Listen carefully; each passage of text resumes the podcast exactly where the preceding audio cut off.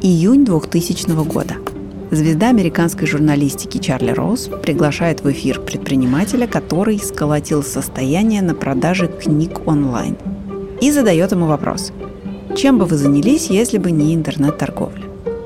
И вот что отвечает бизнесмен – на самом деле не питаю больших надежд, но если бы я мог что-то сделать, я хотел бы помочь в исследовании космоса. Как я это представляю? Я сяду в ракету, отправлюсь в космос и, в общем, проверю несколько вещей. На словах «сяду в ракету» ведущий и зрители в студии смеются. После этого ведущий подбадривает гостя. Если постараетесь, ну, наверняка придумайте какой-то способ. Способ он и правда придумал. Гостя звали Джефф Безос. Незадолго до интервью он основал интернет-магазин Amazon и задумал космическую компанию Blue Origin. Спустя два десятка лет, в 2021 году, Безос сел в ракету и полетел в космос.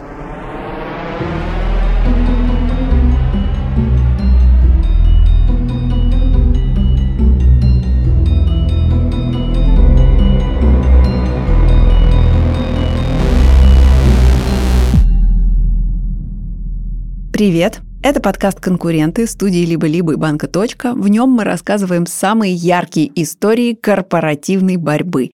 Меня зовут Лика Кремер, и я предприниматель. Я основательница студии «Либо-либо». Привет! А я Даша Боровикова и отвечаю за систему самоуправления в банке «Точка». В этом эпизоде мы рассказываем про Blue Origin и SpaceX, двух крупнейших частных покорителей космоса. Во главе этих компаний стоят богатейшие люди планеты – Джефф Безос и Илон Маск. Они поставили перед собой амбициозную задачу – зарабатывать на космической индустрии. На пути к этой цели им пришлось бороться за места на космодромах, патенты на космические разработки, госконтракты и право войти в историю.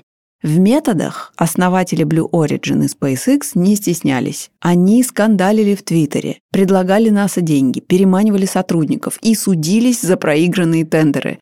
А еще обе компании столкнулись с проблемой управления. Кто эффективнее строит ракеты? Инженер или профессиональный менеджер? Blue Origin и SpaceX по-разному ответили на этот вопрос. Мы исследуем, какие ошибки допустили конкуренты и к чему их это привело. В детстве Джефф Безос часто гостил на ферме своего дедушки в Техасе. Штат известен не только ранчо и ковбоями, но и космическими объектами, центром НАСА имени Линдона Джонсона и космическим центром в Хьюстоне. Безос мечтал о космосе с пяти лет, когда американцы высадились на Луне. Он закончил школу лучше всех в своем классе и произносил прощальную речь на выпускном. Ее он завершил цитатой из сериала «Звездный путь». «Космос – последний рубеж. Встретимся там». Космическую компанию Blue Origin Безос основал в 2000 году. За шесть лет до этого он запустил Amazon на пенсионные накопления своего отчима в 300 тысяч долларов – Вложения отбились многократно. В 2001-му Forbes оценил личное состояние Безоса в 2 миллиарда долларов. Эти деньги миллиардер вложил в свою мечту – космос. Космосом с детства болел не только Джефф Безос. Еще один предприниматель, Илон Маск, мальчиком собирал модели ракет и мечтал покорить Вселенную – в 2002 году он воплотил мечту в реальность, продал свою долю в финансовой компании PayPal, которую основал раньше, и вложил 100 миллионов долларов в космический стартап SpaceX. Вот как он объяснял свое решение. В космической индустрии дела со временем пошли хуже, а не лучше. В 1969 году мы могли полететь на Луну, потом отправить космический корабль только на низкую орбиту, а теперь США не может никого доставить на орбиту без помощи России. Ну, это никуда не годится. Поэтому я основал SpaceX, чтобы это изменить. Итак, у Blue Origin появился главный конкурент. Изначально у Безоса и Маска на космос были совершенно разные планы. Маск мечтал колонизировать другие планеты, чтобы человечеству было куда скрыться в случае глобальной катастрофы на Земле.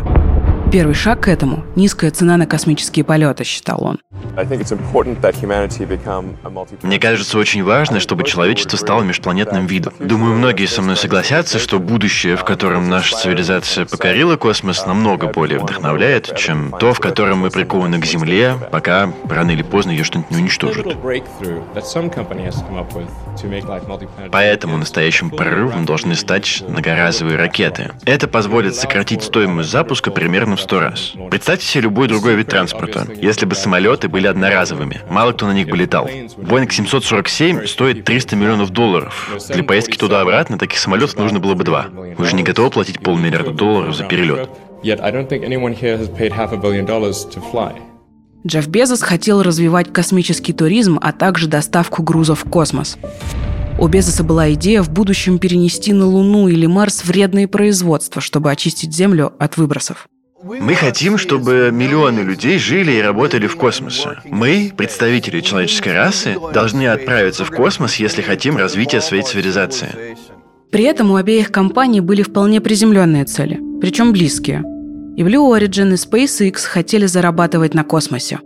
Оба конкурента начали разрабатывать многоразовые ракеты. Их стили управления были совершенно противоположными – Blue Origin могла себе позволить такой вдумчивый, неторопливый подход к бизнесу. Безос финансировал компанию из личных средств. Это не стоило ему большого труда, ведь Amazon рос как на дрожжах, а с ним и состояние основателя.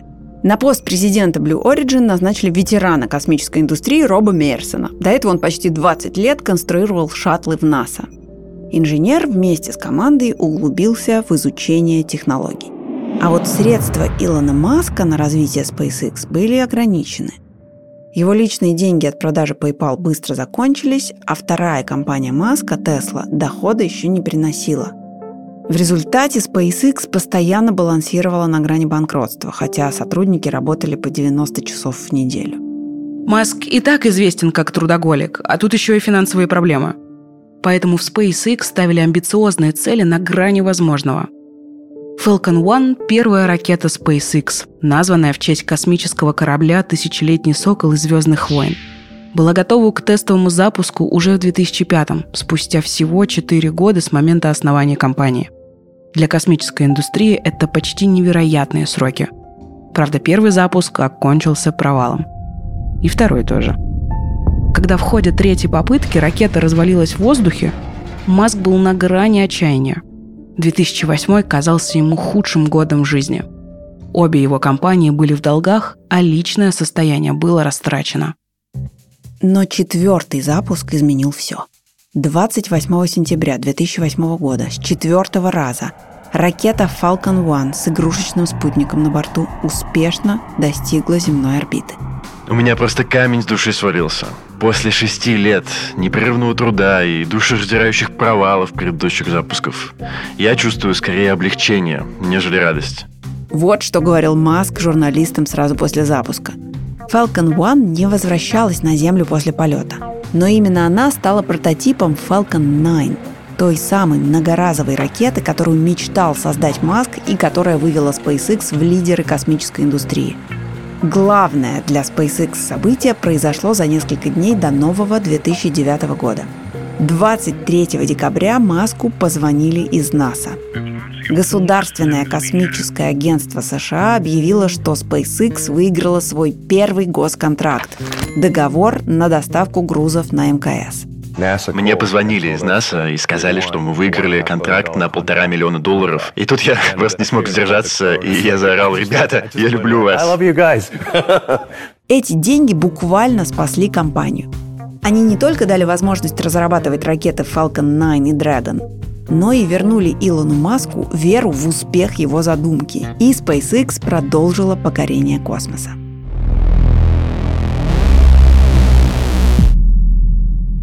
Что в это время происходило в Blue Origin? В отличие от SpaceX, которая нацеливалась на грузоперевозки, Blue Origin хотели построить ракету, пригодную для отправки в космос людей. Это была задача посложнее. Сначала в компании создали прототип пассажирской капсулы под названием Годдард. Он был похож на огромный летающий наперсток. Когда SpaceX успешно запустила Falcon One, в Blue Origin только проводили тестовые запуски этого аппарата – И глядя на успехи Маска, Безос решил ускориться. В 2008 Blue Origin заявила, что через три года запустит в космос ракету New Shepard, названную в честь первого американского астронавта Алана Шепарда. Одной из причин медленного развития были ошибки в управлении. В Blue Origin горизонт планирования был размыт. Девиз компании звучал как «Градатим фероситер». В переводе с латыни это означает «шаг за шагом яростно». А смысл, как в русской пословице «поспешишь, людей насмешишь». Безос не спешил. Недаром талисманом Blue Origin считалась черепаха. Все, что делали в компании, оценивали не с точки зрения сегодняшнего дня, а в перспективе десятилетий. И если команда Маска вынуждена была работать круглые сутки, чтобы получить прибыль, то Blue Origin могла спокойно прожить много лет на финансировании из личных средств Безоса. Маск постоянно бывал на производстве и ставил свой рабочий стол туда, где возникали самые крупные проблемы. Джефф Безос же появлялся в своей компании раз в неделю. Его приоритетом оставался интернет-магазин Amazon, и его рабочий стол стоял там – Поэтому, когда SpaceX в 2010 спустя всего два года после получения контракта с НАСА запустила новую ракету Falcon 9, New Shepard все еще находились на стадии разработки. На этапе развития и запуска первых ракет SpaceX безоговорочно обошла Blue Origin. Сделать это Илону Маску помогли скорость и напор, считает российский предприниматель, основатель космической компании Success Rockets Олег Мансуров. В любом технологическом проекте есть соблазн погрузиться глубоко в технологии и забыть про бизнес. Иногда то, что правильно с точки зрения инженера или ученого противоречит тому, что должно быть с точки зрения бизнесмена или предпринимателя. Потому что не всегда вам необходимо делать технически совершенный продукт. Иногда вам важна скорость выхода на рынок. Иногда вам важны какие-то маркетинговые вещи. И в этом плане, конечно, то, как работает SpaceX э, с точки зрения пиара, маркетинга, это намного более агрессивная позиция, нежели то, как э, работает с этим Blue Origin. Хотя с технической точки зрения Blue Origin, наверное, занимается какими-то вещами более сложными даже, чем SpaceX. Космос – это игра в долгую, поэтому конкуренция между Маском и Бесосом только ужесточалась. И особенно острый эпизод борьбы случился в 2013 году, когда НАСА решила передать в частные руки стартовый комплекс в космическом центре Кеннеди во Флориде. Предложением заинтересовались и Маск, и Безос. Строить космодром с нуля слишком дорого, даже если ты миллиардер. Ради лакомого кусочка Безос вышел из тени и впервые пригласил журналистов в Blue Origin. Во время экскурсии по штаб-квартире им сообщили, что Blue Origin предлагает космический шеринг, то есть космодром смогут использовать разные космические компании. Но НАСА не оценила предложение, ведь на тот момент ракеты Blue Origin еще не летали – в агентстве заявили, что цель – максимально эффективно использовать стартовый комплекс с коммерческой точки зрения. А с этим, по мнению НАСА, лучше справится уже знакомый партнер – SpaceX. Безос негодовал. Зато Маск не скрывал восторга. И в интервью Space News он сказал, что проще дождаться единорога, танцующего в огненном пламени, чем работоспособной ракету New Shepard. Но когда Безос все-таки построил ракету, ему удалось взять реванш –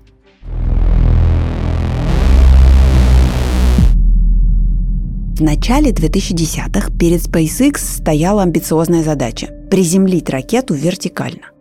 При такой посадке ее можно использовать повторно. Но во время первых приземлений ракеты никак не вставали на платформы или баржи в нужном положении. И здесь подход Джеффа Безоса «тише едешь, дальше будешь» наконец сыграл ему хорошую службу – Blue Origin стала первой компанией в мире, которая совершила полет с благополучным возвращением ракеты на Землю. 23 ноября 2015 года космический корабль New Shepard от Blue Origin поднялся на 100,5 километров над Землей и начал движение вниз. На высоте полтора километра он замедлился до 7 километров в час и приземлился строго вертикально – Вы видели в своей жизни много запусков ракет, но не видели ни одного приземления. Все ракеты, которые когда-либо запускало человечество, были одноразовыми. Она один раз полетала, и все. Ракета позади меня многоразового использования. Это прорыв в космической индустрии, который в корне меняет всю систему и сокращает стоимость космических путешествий. Так реагировал Безос в интервью телеканалу CBS прямо с космодрома в Техасе, где приземлилась Нью Шепард. Видео приземления он выложил в Твиттер и подписал «Самый редкий из зверей – использованная ракета». Илон Маск ответил «Не то чтобы редкий. Ракета SpaceX Grasshopper выполнила 6 суборбитальных полетов три года назад и до сих пор в деле». Он умолчал о том, что эти ракеты раз за разом приземлялись неудачно или падали на бок. SpaceX вертикально приземлила первую ступень ракеты-носителя Falcon 9 только спустя месяц. Теперь от сарказма не удержался Безос. Он написал в Твиттере «Добро пожаловать в клуб!» С тех пор отношения между двумя конкурентами окончательно испортились. Компании не прощали друг друга даже намека на успех. А если успехов не было, утереть конкуренту нос пытались амбициозными планами. В феврале 2017 года Илон Маск торжественно объявил, что на следующий год SpaceX впервые отправит в космос двух пассажиров-частников – по этому случаю Маск собрал целую пресс-конференцию. Участники облетят вокруг Луны на корабле Dragon 2, который отправит в космос ракета Falcon Heavy, говорил он. По его словам, будущие космические туристы уже внесли депозит, а полеты в космос станут для SpaceX новым источником дохода. Новость произвела фурор в СМИ, но Безос не мог допустить, чтобы его конкуренты обсуждали слишком долго. Не прошло и недели, как в прессу просочилась информация о планах Blue Origin наладить доставку грузов, а затем и людей прямо на Луну. Все эти планы были изложены в документе для руководства НАСА, который совершенно случайно оказался в распоряжении газеты «Вашингтон-Пост». Ее владельцем Какое совпадение был Джефф Бесос. Внимание общественности удалось переключить. В конце марта того же года Blue Origin опубликовала фотографии интерьера пассажирской капсулы New Shepard. В футуристичном белом интерьере с огромными иллюминаторами вокруг пульта управления размещались стильные пассажирские кресла. В них туристы должны были комфортно, откинувшись на спинки, подниматься наверх, а потом отстегнуть ремни безопасности и несколько минут парить в невесомости. Весь полет должен был длиться 11 минут. Эти фото появились у журналистов буквально за день до триумфа SpaceX. Компания впервые успешно запустила в космос и приземлила ракету Falcon 9, которая ранее уже была в использовании. Новостной повод Безосу сорвать не удалось, но часть внимания журналистов Blue Origin на себя все-таки перетянула. Если в начале 2000-х Безос и Маск были приятелями, то теперь их взаимная неприязнь достигла такого градуса, что, по слухам, топы космических компаний проходили друг мимо друга на крупных конференциях, не здороваясь.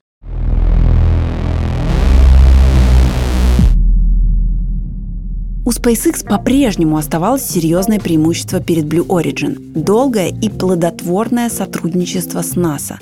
Регулярные поступления денег от НАСА позволяли Маску делать много запусков. И SpaceX стала коммерческим игроком. Компания стала получать деньги не только от государства, но и от частных компаний, которые хотели отправить в космос спутники на ракетах SpaceX.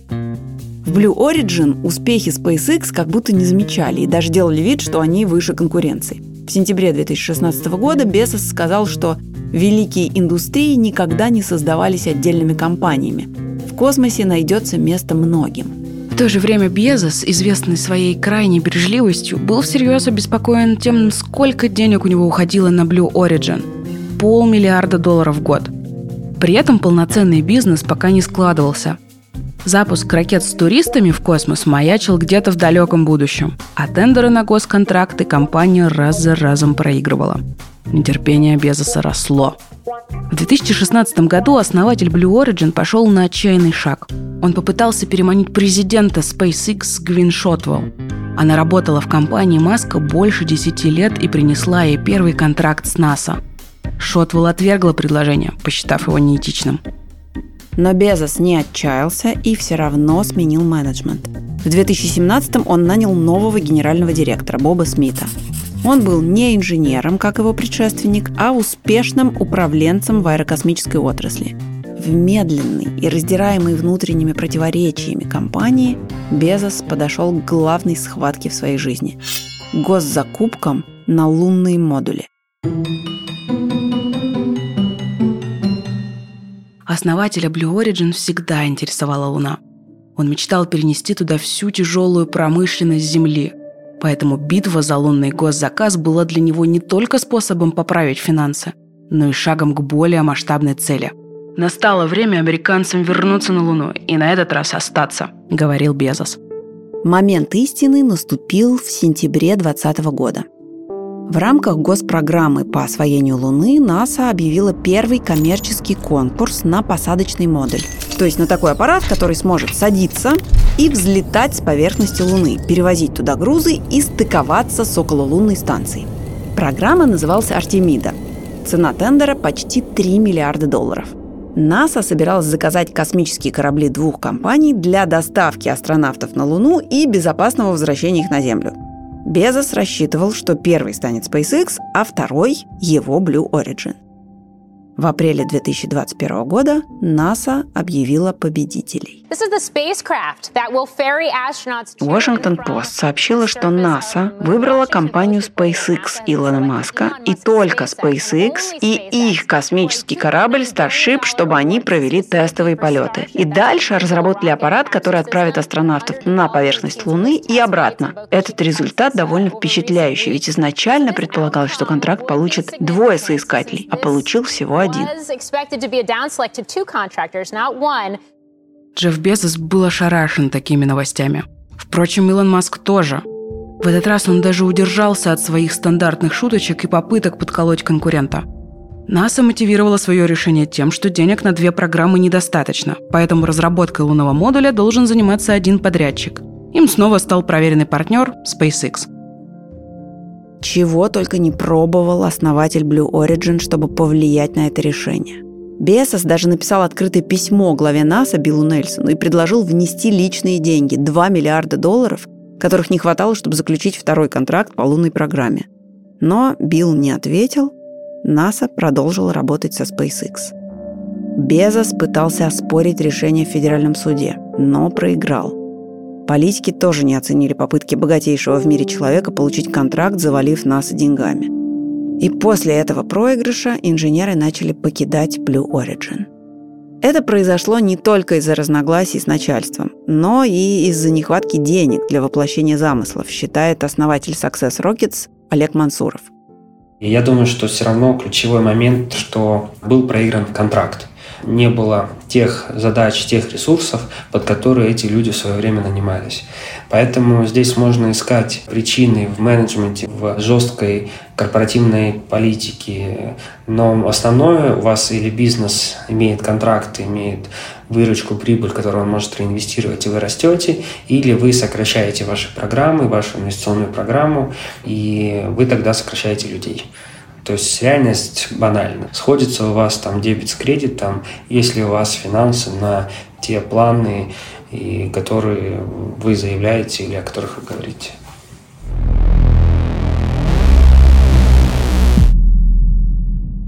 Кто победил в этой борьбе?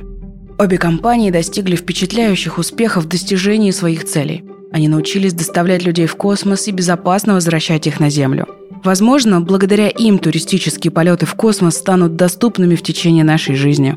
Но в остальном SpaceX по многим параметрам опережает Blue Origin. И хотя Безос основал свою компанию на два года раньше, чем Маск, именно Маск первым застолбил за собой долю рынка коммерческих полетов в космос. SpaceX совершила больше 130 пусков только с ракетой Falcon 9. Это намного больше, чем Blue Origin – у них на счету только 22 успешных миссии. Кроме того, SpaceX выиграла больше контрактов с американским космическим ведомством. Компания регулярно запускает спутники в космос на коммерческой основе, а космическая капсула Crew Dragon доставляет космонавтов на Международную космическую станцию. Ну и, наконец, Илон Маск осуществил один из крупнейших своих проектов С 2021 года он запустил в космос 3000 спутников по программе Starlink. Это проект, который призван сделать интернет доступным для всего человечества, даже в тех районах, где нет вышек мобильной связи. Успехи Безоса скромнее. В 2019 году компания представила лунный модуль Blue Moon, который разрабатывала три года. Этот беспилотный модуль может использоваться для исследования поверхности Луны – а в 2020-м Blue Origin вместе с партнерами получила контракт на 579 миллионов долларов на разработку системы высадки людей на Луну. Договор предполагает именно исследование, а не постройку лунного модуля. Тот самый контракт на постройку получила SpaceX. Это еще одна победа Илона Маска. С нашей историей может показаться, словно Илон Маск и Джефф Безос действовали в одиночку. Но это, конечно, не так. У них были и партнеры, единомышленники, и то есть все те люди, с которыми можно было все и обсудить, и подумать. Всегда важно иметь нужного человека рядом, а уж особенно это важно для предпринимателей. Поэтому мы в «Точке» сделали сервис для бизнес-знакомств и назвали его «Точка Network». В нем каждую неделю искусственный интеллект подбирает вам собеседников – в нетворке обсуждают управление бизнесом, ищут подрядчиков, делятся опытом и просто тепло друг друга поддерживают. С какой ситуацией вы бы не столкнулись, среди 10 тысяч пользователей сервиса найдется тот, кто с ней уже разобрался и готов поделиться своими решениями. Попробуйте сами. Ссылочку мы на всякий случай положим в описании к этому эпизоду, и вы ее, пожалуйста, посмотрите.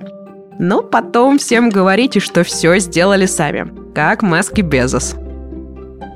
А пока Илон Маск покупает Твиттер и развлекается корпоративной борьбой и политикой, Безос стал больше думать о ценностях. Он заявил, что отдаст большую часть своего состояния в размере 125 миллиардов долларов на благотворительность, а еще будет поддерживать проекты по спасению экологии Земли.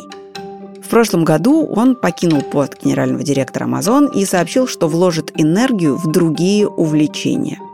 В том же самом году он вместе со своим братом Марком и еще двумя товарищами полетел в космос в ходе первого пилотируемого полета ракеты New Shepard. Кадры со смеющимся Безосом, радостно парящим в невесомости в космической капсуле облетели весь мир. По возвращении Безос сказал всего одну фразу. «Это лучший день в моей жизни».